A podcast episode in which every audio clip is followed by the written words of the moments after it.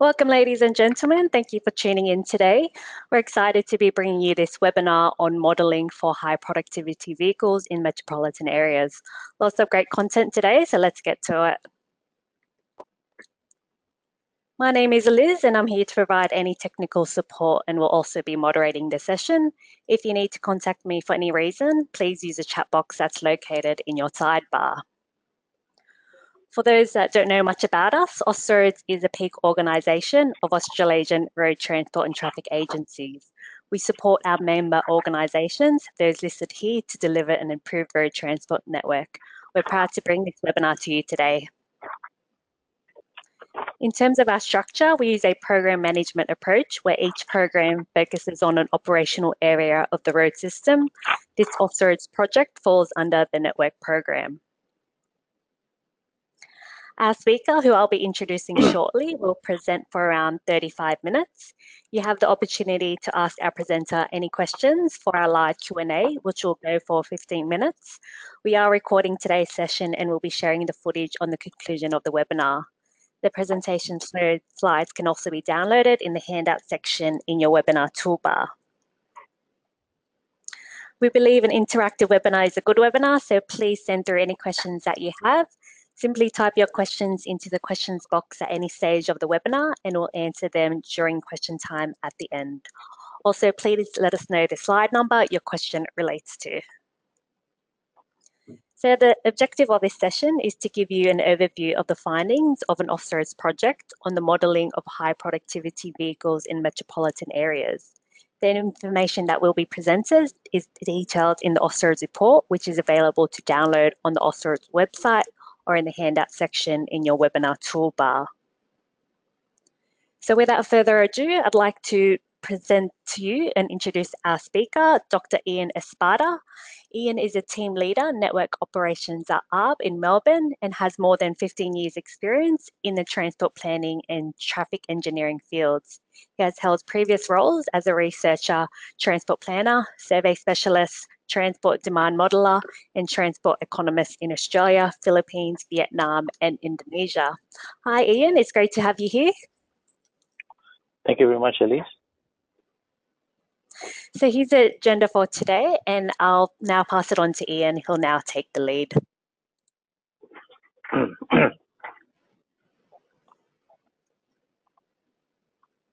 okay, thank you very much, Elise. The uh, agenda for today we will cover the report on the uh, Austroads project on modeling for hyperactive freight vehicles in metropolitan areas. And we'll go through key items of that report, including the project background and introduction, the literature review, stakeholder consultation, modeling and numerical experiment results, and conclusions. And afterwards, we'll have a Q&A onto project background and introduction. Firstly, I'd like to introduce the team that uh, contributed significantly to this project. Uh, project manager in particular, uh, Thang Nguyen of the Transport for New South Wales. Also, I'd like to acknowledge my other co-authors of this report, uh, Kevin Wu and Andre Buchko. The uh, very important review team uh, that uh, guided us through the research progress. We included the Austroads Project Working Group, the stakeholders, road and traffic authorities, the Austroads Freight Task Force, and the Austroads Board. The, the project team comprised of representatives from various uh, jurisdictions, including Jeff Norton, John Colomiris, Phil Bullock, Thang Nguyen, Justinieta Balberona, Kuga Kagatas, Marinus LaRouge, LaRouge Andrew Poole, Jeff Potter, Eric Henderson, Carmelo Cristana, and Fiona Allen. They all contributed to the review and providing guidance to these uh, project results.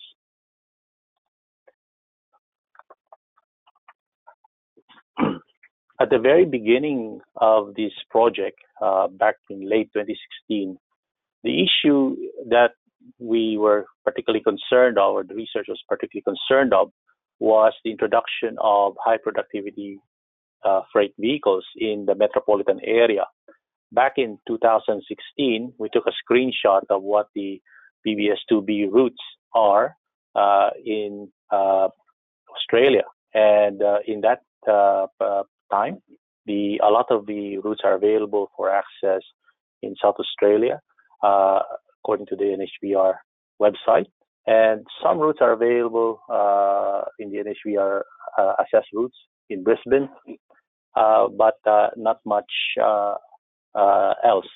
And uh, these PBS2B uh, vehicles, which can carry two 40 foot containers, uh, does have that particular issue with um, hindered access to metropolitan area. And therefore, it was considered um, that some of the productivity gains that is uh, evident in the application of PBS2B uh, trucks would not be realized as a result of hindered access to the metropolitan areas and therefore limiting their access to key freight uh, points and corridors. Uh, as an update, though, we had a look at the uh, situation in early 2018. You can see a lot of developments in the Victorian uh, highway networks, and a lot of these routes are now um, either open uh, or conditionally approved or somehow restricted in some areas as well. So but definitely, you can see in New South Wales and Brisbane, uh, the aspect, access to these metropolitan highway network is still uh, somewhat constrained or hindered. Therefore, we do feel that the relevance of the issue is uh, still ongoing, and uh, that is also still relevant. So, what's the research objective? The key question that was asked as part of this project was uh, what happens in metropolitan operations. Now, we, we have a fair bit of information in rural highways or uh, uncongested uh, highways, uncongested networks, but the key question is uh, what happens now in the metropolitan area, which, as I've earlier described, ha- still has those constraints in terms of access. So, what is this metropolitan network operation? It's characterized by a lot of place functionalities. Therefore, there are pedestrians, cyclists, a lot of vulnerable road users uh, in the area of operation, and that is a uh, definitely something that is different from other types of operation. The other mode of operation in metropolitan network is the level of saturation, which is very different uh, in rural highways. So you do have that uh, presence of traffic lights, and the stop and go operation in highly saturated conditions uh, does offer a different type of perspective is uh, that is required, and we need to understand how these other road users are impacted by PBS2B access. To go about this answering the research objective, we conducted a number of steps in going through uh, the project. The first one is we conducted the literature review. Then we consulted with stakeholders to understand some of the key concerns and to validate what is the scope and, and concerns that they have with regards to to PBS2B access.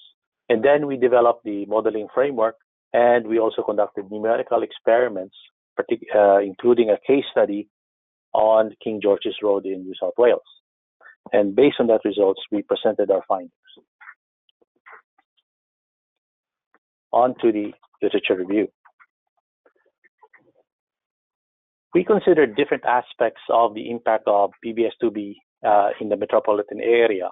And uh, we do have limitations in terms of looking at the uh, road wear and tear, the physical wear and tear. So that was considered out of scope. But apart from that, we look at various aspects of operation and uh, how does the PBS2B uh, operation in this mix of traffic, metropolitan traffic, impact these operational performance of the road network. And we look at the various aspects, including congestion delay, crashes, environmental impacts, transport costs and uh, we look at the literature and uh, find out what what what past researchers have said because definitely this is not a new topic and uh, a number of studies have already been conducted. We wanted to see what's the state of information. Uh, and uh, sure enough, there are a number of research that has been done, and uh, one of it is in regards to congestion delay. So one thing that was very clear is that there's a lot of studies, uh, including case studies such as in the uh, Swanson Port Precinct of Port of Melbourne, wherein they introduced high productivity freight vehicles and observed significant change in the traffic mix uh, uh, uh, in the order of 10 to 25 percent after two years, in favor of operating larger vehicles fleets. So definitely we can see that uh, introduction of PBS2B would have a, a, change in the fleet mix. So what then does that mean with regards to the uh, congestion impacts? And a number of studies also be conducted on, on, on that is- issue. Uh, and uh, for example, Lake, Ferreira, Stewart, Ramsey, Bunker, uh, and others. And they did seem to have a uh, identified particular risks that while the reduction in number of truck trips would occur, the acceleration profile, the length, and uh, operation and various operational aspects of high productivity vehicles seem to indicate the congestion delay would increase, particularly in saturated networks. So that risk has been identified in past studies. Now, going to the vehicle to vehicle crashes. In terms of crash impacts, we separated vehicle based crashes to vulnerable road user crashes because they, they obviously they or they have very different characteristics. And with regards to vehicle based crashes, uh, a lot of studies found that the hyperactive vehicles do indeed are much safer than our alternatives, up to 64% less and, and other estimates vary from 24%, 25%, but definitely it seems to indicate that the high productivity freight vehicles do would result in lower number of crashes. Now, many of these applications do uh, are based on highway operation, not necessarily metropolitan operation, though there are some studies that covered metropolitan operation, though not in a significant amount of detail. But definitely, uh, uh, uh, the these kind of observations have uh, so far been looking at uh, rural highways. Now, while there are concerns regarding the transferability of these uh, conclusions to metropolitan network, there doesn't seem to be any indicative sign that say otherwise. In fact, a study done that in metropolitan uh, Melbourne that uh, the application of uh, high freight vehicles uh, for by Crisostoforo uh, showed that there were no adverse outcomes in terms of safety. So there there seems to be uh, some understanding that vehicle to vehicle crashes does not necessarily is a key issue, and in fact it may be result in reduction in crashes as it appears to be. Now, with regards to the vulnerable road users, uh, a different story. Uh, the uh, literature have uh, indicated that trucks tend to be overrepresented in uh, crashes with vulnerable road users, which includes motorcyclists, pedestrians, and cyclists. Uh, a B3 study did show that the the trucks uh, have higher uh, in the order of 8 to 7 to 8 percent uh, crashes with vulnerable road users, while they typically would be about only about 3 percent or 4% of the truck uh, overall truck traffic. So they do tend to be overrepresented, and including uh, New Zealand have indicated that 30% of cyclist deaths in urban areas involve trucks and and others. So therefore, uh, the issue with the uh, vulnerable users is uh, is a concern. And while unfortunately there is no specific study that differentiated between different truck types, so we cannot say for certain uh, that PBS2B vehicles are uh, more uh, riskier than other alternatives given the information available. However, uh, research in, in Netherlands do indicate that the one of the key factors involving crashes with vulnerable users tend to be in areas of disability, side underrun risk, and swept paths. So these factors do are heightened in with when we're dealing with longer and heavier trucks. So therefore, there is uh, a concern about the impact on vulnerable road users. In terms of the environment, it is very clear that there is there would be a reduction in emissions, including fuel consumption. Uh, that has been shown in a number of studies, including Pyrologos, Lake Ferreira and Stewart, and others. And uh, the even with the analysis of the Australian Transport Assessment Planning Guidelines, do indicate that a 13% to 27% reduction in emissions uh, would be uh, realized with the introduction of PBS2B vehicles. In terms of amenity, the reduction in truck trips could potentially improve amenity. And while trucks do have a tend to have a negative effect on places, place impacts or place functions with regards to amenity, it is not well understood on the uh, how different truck types impact amenity. So we are not, we do not have enough information to uh, fully understand the amenity impacts. With regard to transport cost, operation cost, uh, the it is very clear that uh, there will be significant savings as a result of the introduction of PBS2B vehicles. It could be in the order of uh, 10 to 28 percent based on uh, various researches uh, conducted by Hassel, Thompson, NTC, Ritzinger, Austroads, and others. A whole lot of studies do indicate that they all general consensus that the transport cost savings would be significant. So the next step of the uh, project was we look at and interviewed key informants and to determine what kind of key issues that they have with regards to PBS to be access in metropolitan areas. And here are the findings. One of the key considerations, safety, amenity, and community acceptance was uh, paramount consideration. nearly everybody uh, that was interviewed, which included state road managers, freight transport operators, the national vehicle heavy heavy vehicle operator, automobile organizations, transport heavy vehicle researchers, even the Australian Bicycle Council, the Brisbane City Council, all point to the issue of safety, amenity, and community acceptance as the bare minimum uh, to be able to allow PBS to be accessed.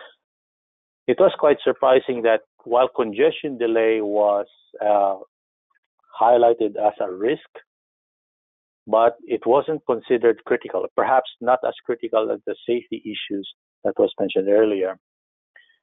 Definitely, transport cost savings is the primary driver, and it was highlighted that while we look at the metropolitan area, we need to consider the regional effects of PBS2B access to the regional economy.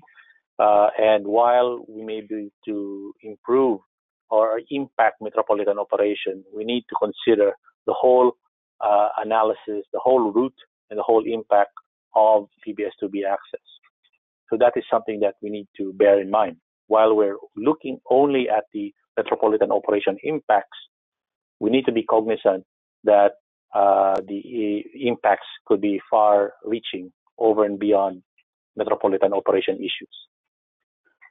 The other key issue uh, was the cost of infrastructure upgrade and maintenance. This is somehow related to the first issue with safety, amenity, and community acceptance. For example, bicycle separation in, metropol- in metropolitan access for PBS2B need to be considered.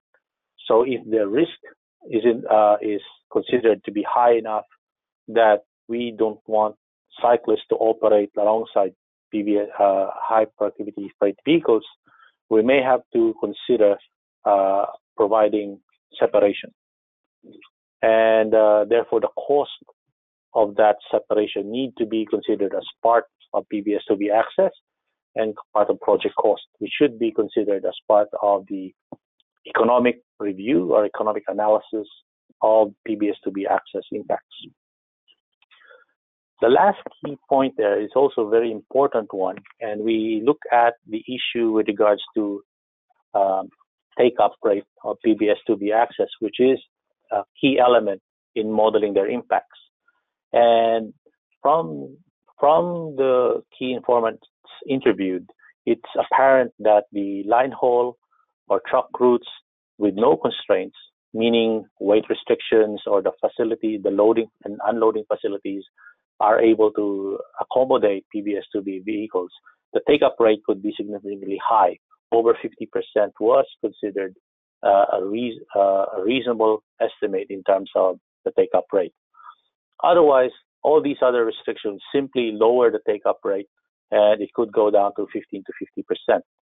In fact, this was somehow uh, validated in some of the take-up rates that was observed in Brisbane and in Melbourne. So these uh, high take-up rates simply point to the fact that these PBS2B vehicles are very desirable for operation, and uh, we need to therefore consider them uh, as desirable. As the market desires them, that means there must be economic benefits uh, in, in, in their operation. But we do need then to consider the, the side effects in terms of safety and congestion and others. So at this stage, I'd just like to remind the audience that to post your questions uh, when you have them and let us know the slide number uh, relate to for easy reference, and then we can review these questions uh, at the end of the presentation. All right. Now to the last stage of the report. Now, now we have a, a good understanding of what the literature literature says in terms of the congestion delay impacts, the safety impacts, the transport cost impacts, the emissions impacts, and others. This is somehow validated uh, and confirmed by the stakeholders. And now we're going to examine them through a modeling framework. Now, the, it was desired to, to at this stage to to do the anal to do the review of PBS to be accessed by modeling because we do want to we, we still do not fully understand and every case is different. So therefore uh, while a general policy advice could be useful at the end of the day we still need to consider various permutations and various site specific conditions at least at this stage. Maybe down the line when we have enough experience uh, enough uh, learnings, then we can generalize the findings. But for now, uh, we it is worthwhile to to consider. It was considered worthwhile to consider site-specific analysis because of the importance and the implications of of PBS2B, and it's, it's it's it's good to have an informed decision than otherwise. So the framework follows a very traditional approach, uh, with one exception. Uh, first thing, we need to have a proposed route, of course. And from that proposed route, we need to have a safety, amenity, and community acceptance review. Why is that important? Because uh, it is, uh, according to the key informants uh, interviewed, this must be a precondition to access. So all the safety and amenity issues need to be addressed or mitigated or countermeasures need to be implemented. And this should be part of the cost for PBS to be accessed, to be balanced with the, whatever benefits that could be realized as a result. So uh, that's uh, an important uh, step that uh, we need to really look into the uh, these uh, preconditions of access. So once we have the PBS2B route defined, that could involve changes in both the infrastructure, say for example widening or uh, swept path improvements, or it could be uh, operational, could be providing, for example, if uh, all pedestrian movements needs to be fully protected. Uh, some of the cycle paths need to be provided may have impacts with regards to the length of the, the width of the carriageway and so on. So all of that needs to be taken into consideration and uh, have a PBS to be route defined. And we then applied microsimulation. Microsimulation was selected because uh, some of the dynamics involved, the queue length, the interaction with other vehicles, uh, we need to have a more detailed modeling approach uh, to be able to understand how how the the network will perform with PBS2B access. From there, we can determine the performance impacts and look at the uh, if there's some benefits that are involved, then we can have a comparison with cost and have a better understanding of uh, what decision needs to be made. So to be able to make all of this work, we need to have a pre-defined parameters for microsimulation. So we uh, defined various uh, key parameters, including vehicle dimensions, acceleration and deceleration under different load conditions, under driving mode, and different grade. And also, some microsimulation requires power to weight ratio uh, information, so we also included that. How we did how we did that, I'll explain in the next slide. The PBS2B parameters were developed using uh, software called DriveSim. DriveSim uh, is an ARRB software, and it what it basically does is it if you enter or input powertrain specifications and mass and driving mode and grade, we would then be able to to simulate the operation of the vehicle uh, and determine acceleration, speed limitations, and so on.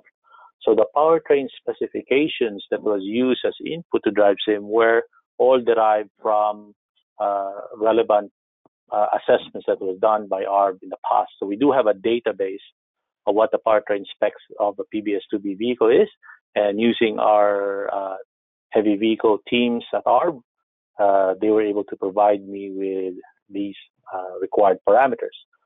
And with these re- parameters, we can then enter them in microsimulation, and therefore our microsimulation results are grounded in real-world uh, uh PBS2B performance characteristics. Okay, so now we have a set up our microsimulation model, and we're ready to do some numerical experiment. And through the recommendation of the Transport for New South Wales, we examine King George's Road in New South Wales. Uh, the King George Road uh, is shown on the map uh, in front of you, and the key conditions of King George Road is that it's uh, we we look at actual traffic demand, which is saturated, as you can imagine. It's in New South Wales, in Sydney, tends to be saturated, congested, and we look at uh, traffic conditions in 2016 and projected up to 2036, so 20 year hence. And the traffic mix uh, on that uh, particular stretch of road is about 1% articulated trucks, 0.8 something uh, percent articulated trucks. So uh, the network was reviewed and there doesn't seem to be any need to modify the network, so we kept the network as existing. Now we did analysis based on the actual conditions of King George's Road, uh, but uh, we we could we came up with some findings and recommendations, but uh, we wanted to test different scenarios so that we can somehow look at the sensitivity of the microsimulation model and as well as uh, glean some important policy insights. What happens under different truck type condition, uh, uh, percentage uh, truck mix conditions. So we examined the truck mix of 1% to up all the way to 8% as a scenario testing. All right. So here are the results. In the the y-axis is change in transport cost. Change in transport cost. Cost here includes everything, including delay cost, uh, congestion delay cost, operational cost, emissions cost, and uh, vehicle operation costs or transport costs, Only limited to that section of road. Now, if you want to do further analysis on a broader section, that can be done. But for now, we're really only focusing on the impacts on King George's Road. Now, on the left-hand side is the off-peak conditions under saturated. And we examine take-up rate from 0% to 70%. So what we found was that there was really a negligible impact up to 8% articulated truck mix. So there's, uh, at the end of the day, really there's no effect. However, we did note that the uh, there is a reduction in freight transport cost. And this applies both to the off-peak and the peak conditions as well. Now, on your right-hand side is the peak situation, which is saturated conditions. And again, the same graph with the y-axis is change in total transport cost and the take-up rate on the right. So 0% means PBS access is not allowed, so therefore there's no take-up. And uh, going to the right, the higher the take-up rate. Now you can see at, different truck mix percentages, at 1% is really negligible, uh, 4%, then we begin to see some increase in transport cost, means uh, uh, worsening conditions, and at 6% and 8%, it becomes much more evident. In fact, at 8% percentage articulated can reach up to about nearly 15% increase in transport costs. So that's a very noticeable change in transport costs. Again, as mentioned earlier, uh, in this situation, while the total transport cost for all vehicles increases, the there is a reduction in freight transport costs. So if you only focus on the trucks, there is a reduction in in total transport costs. But if you add in the impacts of the cars, uh, the the it swings the other way around. So therefore, you can imagine that many of the uh, cost that is being borne here is based by, is uh, borne by general road users. So we were uh, asked to examine uh, what are the impacts by different access type. So we considered two types: off-peak only and all day. And you can see under different uh, truck mix at 1% articulated, which is the actual uh, situation King George's Road. Uh, under all types, there's really no change, and for the articulated trucks, there's a benefit, and the same with the all-day access.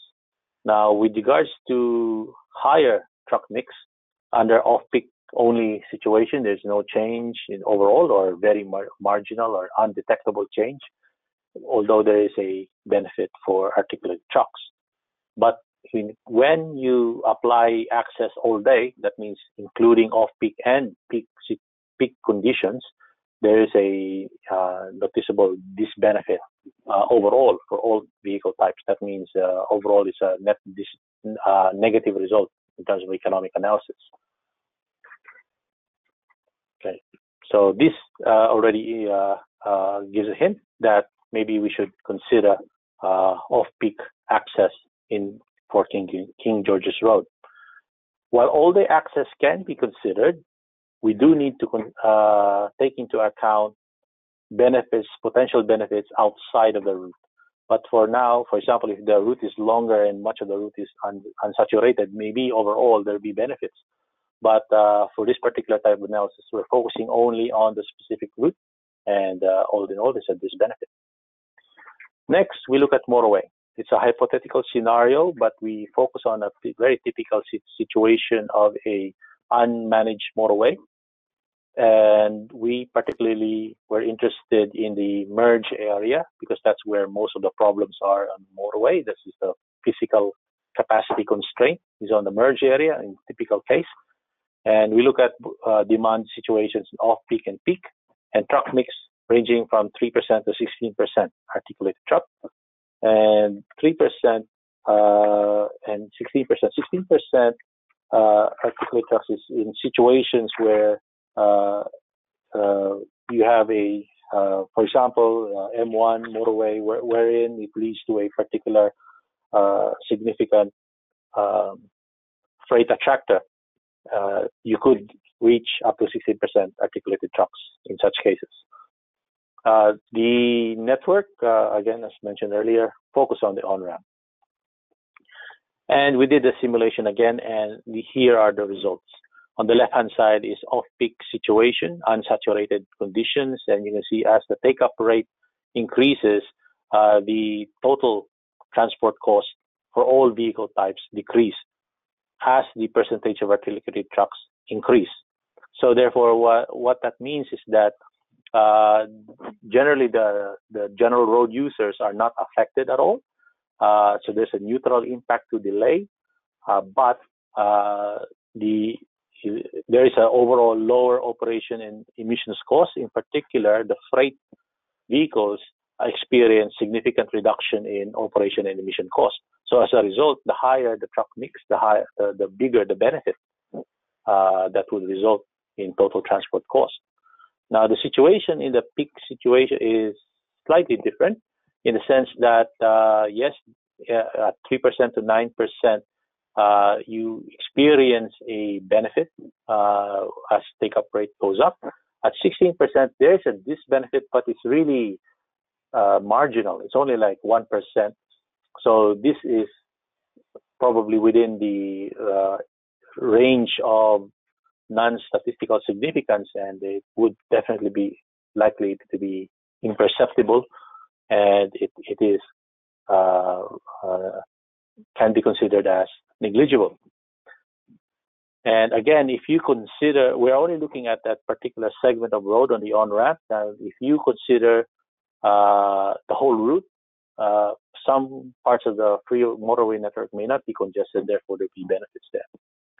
So all in all, you can see benefits both in the off-peak only access and also the all-day access. So you can already see that uh, we can either consider both off-peak only and all-day access for motorway. And in fact, the all-day access may be the best way to do it.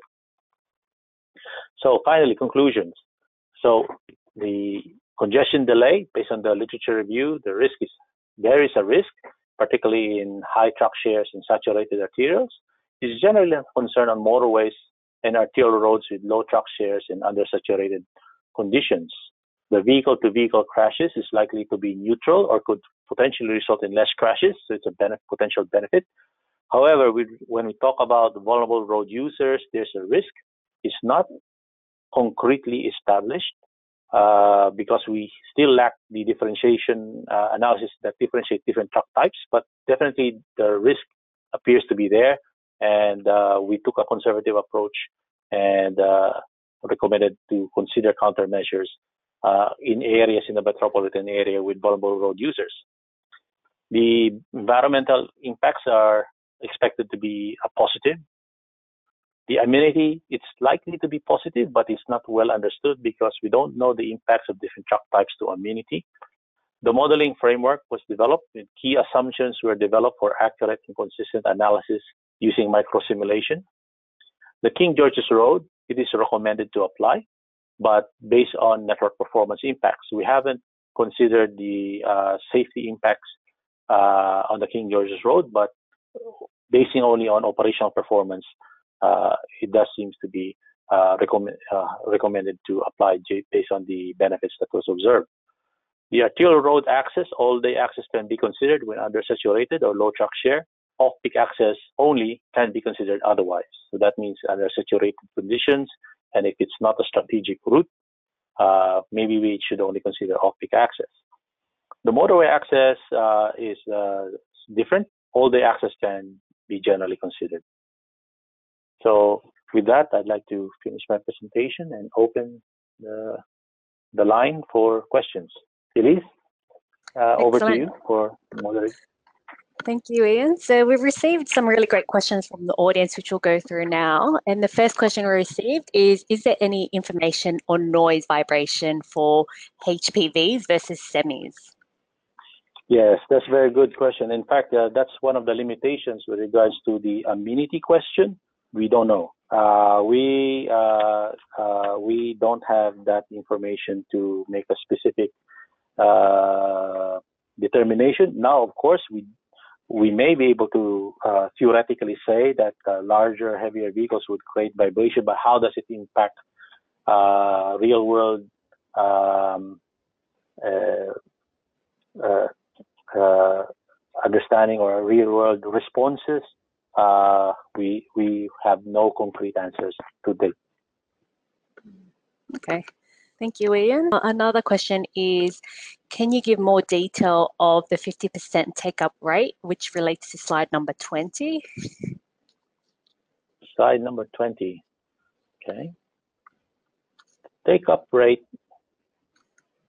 Okay, slide number 20. Okay, take up rate meaning the uh, the, the primary uh, the target or the primary uh, trucks that would be affected by the PBS2B are the, the articulated trucks uh, carrying 40 foot containers and and B doubles. So uh, the that was uh, uh, the take up rate. Therefore, means that 50% if if there are no constraints and it's a line haul and uh, and there are no facilities that would constrain that the take up or the conversion to PBS2B vehicles, we would uh, likely get a very high take up rate. Condition um, opinions differ in terms of exactly how much. It could be up to 100% under the right conditions, but it could be somehow constrained by physical conditions. But in generally, the case is generally the opinions of the key informants and the, the freight operators in particular uh, indicate that there's a chance they would do so. They will all be constrained by capacity, by um, uh, capital uh, issues on their part, which means that maybe in the long term it will convert, uh, but otherwise uh, uh, it's very highly desirable. the only limitation with those limitations, with the limitations of present, the take up would drop to in the area of 15 to 50 percent, but otherwise it will be very high. Brilliant. Thanks for clarifying, Ian. So we've received some questions in relation to slide 24. The first question is, how was the Drive Sim package validated? Uh, the Drive Sim uh, has been validated uh, internally. Uh, they have done uh, field tests on Drive Sim. Unfortunately, I cannot answer in detail regarding Drive Sim because I'm not an expert on it. My colleague Andre Buchko uh, handled it. Uh, and some of the information, unfortunately, is proprietary. So that's why I couldn't explain too much. I'm sorry to say. Okay. Do you know if Drive Sim is available for download? Uh, yeah, uh, unfortunately, no. As I, mm-hmm. uh, it's proprietary software of ARRB. It has been used in a number of Austroads studies, but uh, it's best to communicate with our heavy vehicles team. Uh, you can course it through me, and we'll probably have a discussion offline. Okay, excellent. A question we received from Emma in relation to slide 24 as well is Has the PBS framework considered the pavement conditions, maintenance records, and such? Um, whether the acceleration characteristics, say, for example, consider um, unpaved road or paved road, if that's what you mean, um, we consider only the ideal conditions of a paved road. Uh, unfortunately, I cannot answer in detail. I'm, I'm not an expert on drive sim. So perhaps if you can send me, shoot me an email, I'm very happy to get my colleague to help me answer that question. Okay, thank you, Ian. Uh, another question relates to slide 17. So why is there a lower crash rate for these types of vehicles? The uh, well, the reason, according to the uh, to the literature, is a number of things. Uh, one of the is that these high productive freight vehicles are equipped with um, the latest technology so hence they may be uh, able to operate more safely. The other reason was that the drivers have been properly trained and uh, cognizant of the limitations of the truck or at least with the dimensions and the operational truck so therefore they tend to be uh, safer drivers so uh, actually a very good question uh, where, wherein we need to identify exactly the reason. Uh, but to date, those are the reasons that have been uh, put forward in the literature. Thank you, Ian. Uh, a question we received from Andrew is Has the increased mass of PBS 2B vehicles been considered as potentially increasing the severity of crashes involving HVs? Uh, no, uh, we haven't gone into that level of detail. There are some signs that mass equals uh, severity, uh, but at the, at, uh, also you might you may want to consider that uh, drivers and being aware of such limitations may tend to drive more safer. So we actually don't know what's the end result, how we can dif- differentiate between frequency and severity. Uh, there was a study done uh, abroad, I think it was in the US, if I'm not mistaken, that the mass does equal to severity. So there is, if you look at severity alone, it is, uh, it seems to be evident in the literature. But overall, if you combine both the frequency or the likelihood and the severity, uh, we haven't really gone into that level of detail of understanding. Okay, thank you, Ian. Another question is, in general, has PBS modelling considered the pavement condition?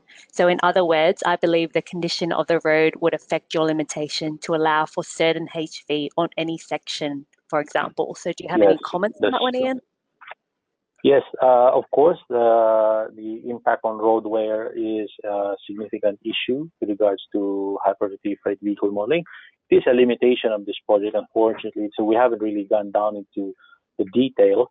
But there are a lot. Of, we uh, the the road wear impacts, I believe, is well known, and there are a number of studies available that uh, that point to the fact. So therefore, we can incorporate the wear tear on pavements uh, using utilizing other studies, uh, and perhaps some my colleagues in the pavement uh, discipline can answer that better than me. But definitely, there is a way to combine both the operational impacts, which we focus on, and uh, infrastructure wear and tear. Mm, okay, thank you, Ian. Another question we received from Susan in relation to slide 20. So, do you think current design standards for separated cycling infrastructure is suitable for increased number of PBS vehicles, or should these be examined?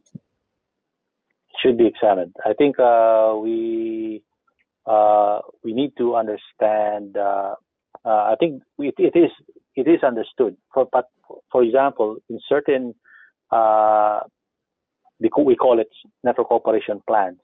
Network operations plan defines strategic freight routes and cycle routes. And what's supposed to happen is that with the cycle routes, the network operations plans would encourage the use of these road, roads or corridors for cyclists. But very often, sometimes when you review network operation plans, they do coincide. So it is a um, when we look at, for example, what is the level of service for safety for cyclists to be able to operate in designated cycle routes. Uh, it is not explicit that when there are trucks involved, uh, what percentage of trucks and so on and so forth, we need to therefore consider uh, separation uh, as part of the target level of service or desired level of service cyclo- cyclists operating on uh, par- parallel or simultaneous routes with uh, strategic freight routes. So we definitely we need to uh, consider our guidelines in designing network operation plans with cyclists and, and freight routes combined. Excellent. I hope that's clarified your question, Susan. Another question we received relates to pedestrian safety. So as PBS level vehicles require extra stopping distance compared to semis, how does it affect the vulnerable road users, especially at unsignalized pedestrian cyclist crossings? Uh, yeah, definitely we need to consider uh, the not just in terms of acceleration but also length. Uh, we design pedestrian protection based on clearance time. So when introduction of uh, these high productivity freight vehicles or longer freight vehicles where there's pedestrian crossing, we do need to have signal review. In fact, it's part of the modeling framework that was proposed, uh, and the full pedestrian protection needs to be considered, and that uh, certain uh, queue spillback and storage requirements and so on and so forth do not impede on pedestrian safety. Okay, excellent, thank you. So in relation to slide 29, would the introduction of smart motorway technology increase the cost benefits on motorways? Uh, managed motorway, we at, the, at this stage we did not consider managed motorway operation. Uh, how how will these graphs change if we consider managed motorway situation? Uh, I'm not 100% uh, certain how will that play out. Uh, I'm thinking of various variables that may affect the result. But nonetheless, if the managed motor, unmanaged motorway does not seem to indicate any significant impact, uh, apart from potentially the geometric requirements needed for acceleration of high productivity freight vehicles from a stop to a go to a to a reasonable amount of speed, say plus minus 10, 20 kilometers of the speed limit, uh, to bring it up to operational speed may be an impact, but operationally, uh, I with these results, I, I don't, I cannot seem to foresee uh, that it will have any. In fact, it may even be uh, more of a negligible impact than otherwise. Uh, but then again, the issue is when when we're dealing with uh, the acceleration geometric requirements, uh, we may have to take into consideration that they do have a different acceleration profile than other than other than other vehicles. Okay, thank you, Ian. The last question received from Ahmad was, can you provide your contact details? So if you go back, you go back to the question slide. Yes. Yes. Yeah. Yes. My, my contact so, details yeah. are here. Yep. Excellent. Yep. So Ahmad, if you wanted to get in contact with Ian, there's his contact details there. One last question is, have you considered that recommending access where traffic share of HPV is low may have an increase may have on increase the traffic share of HPV.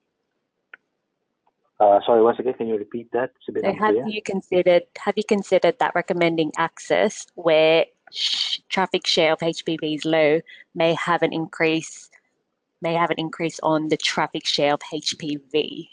Oh, I see. I see. The uh, uh, the what what means the growth in the high productivity freight vehicles? Uh, yes, actually, the King George's Road, uh, we the model uh, we do we did consider uh, an ever in, a much more higher increase rate of of high productivity freight vehicles. Uh, I think their growth rate is in the order of four four to five times or three to four times, three to five times anyway, the general traffic uh, increase. So there are indications that the uh, articulated trucks are growing faster than general traffic. So there are uh, that can be considered, and we can incorporate that in the model. Uh, but that's to what the extent this project can do. Uh, with regards to really looking into dynamically, for example, um, changing policies or changing uh, requirements on HPFV access, change the, uh, the, the, economics, uh, does require a different type of modeling. We need to have uh, both the transport demand model and the, the vehicle type selection optimization model together. Uh, that's not an easy job, uh, but at the very least, the framework provi- does provide a high-end growth rate, a higher level of growth rate for um, high priority freight vehicle models traffic. Excellent. Thank you, Ian. So that's all the questions that we've had. We will start closing the session shortly. And uh, before I'd let you go, I'd like to let you know of some upcoming webinars that we do have up. So we do have a webinar about local road access for high productivity freight vehicles. So this webinar will outline the barriers to local road access for HPVs and some of the options available for local road managers when considering road access. And this will be on 27th of March.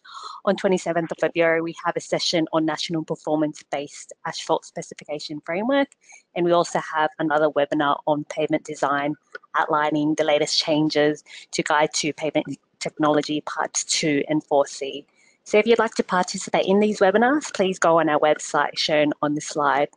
Also, just to let you know, we have had some requests to launch a podcast for these webinars. We looked into a vodcast system, which is basically a podcast with video, and we've set up a page on the Podbean app. If you use Podbean, you can search Austroads to find us. However, we will be launching on iTunes and other podcast apps, and we'll spread the word once it's available. But as we close this session, we'd like to thank you for participating. We would like your feedback on our webinar, so feel free to fill out a survey which will pop up on the screen after the webinar.